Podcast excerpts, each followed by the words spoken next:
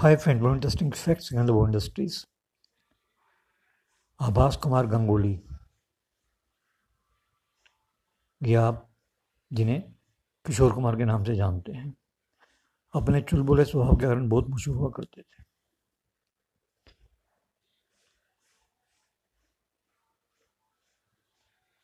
काफ़ी टाइम पहले एक फ़िल्म प्रोड्यूसर ने उनके ऊपर एक कोर्ट केस कर दिया। और कोर्ट केस की वजह।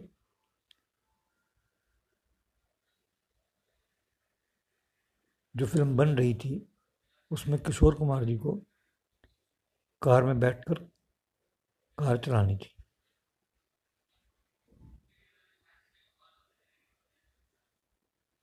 तो डायरेक्टर ने ओके कहा।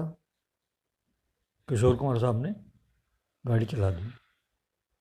क्या आप जानते हैं वो गाड़ी चलाते चलाते खंडारा तक पहुँच गए। जब उनसे बाद में पूछा गया, आप ऐसे क्यों किया? तो कहते, ट्रैक्टर मुझे कटका ही नहीं। तो ऐसे थे किशोर कुमार। Thank you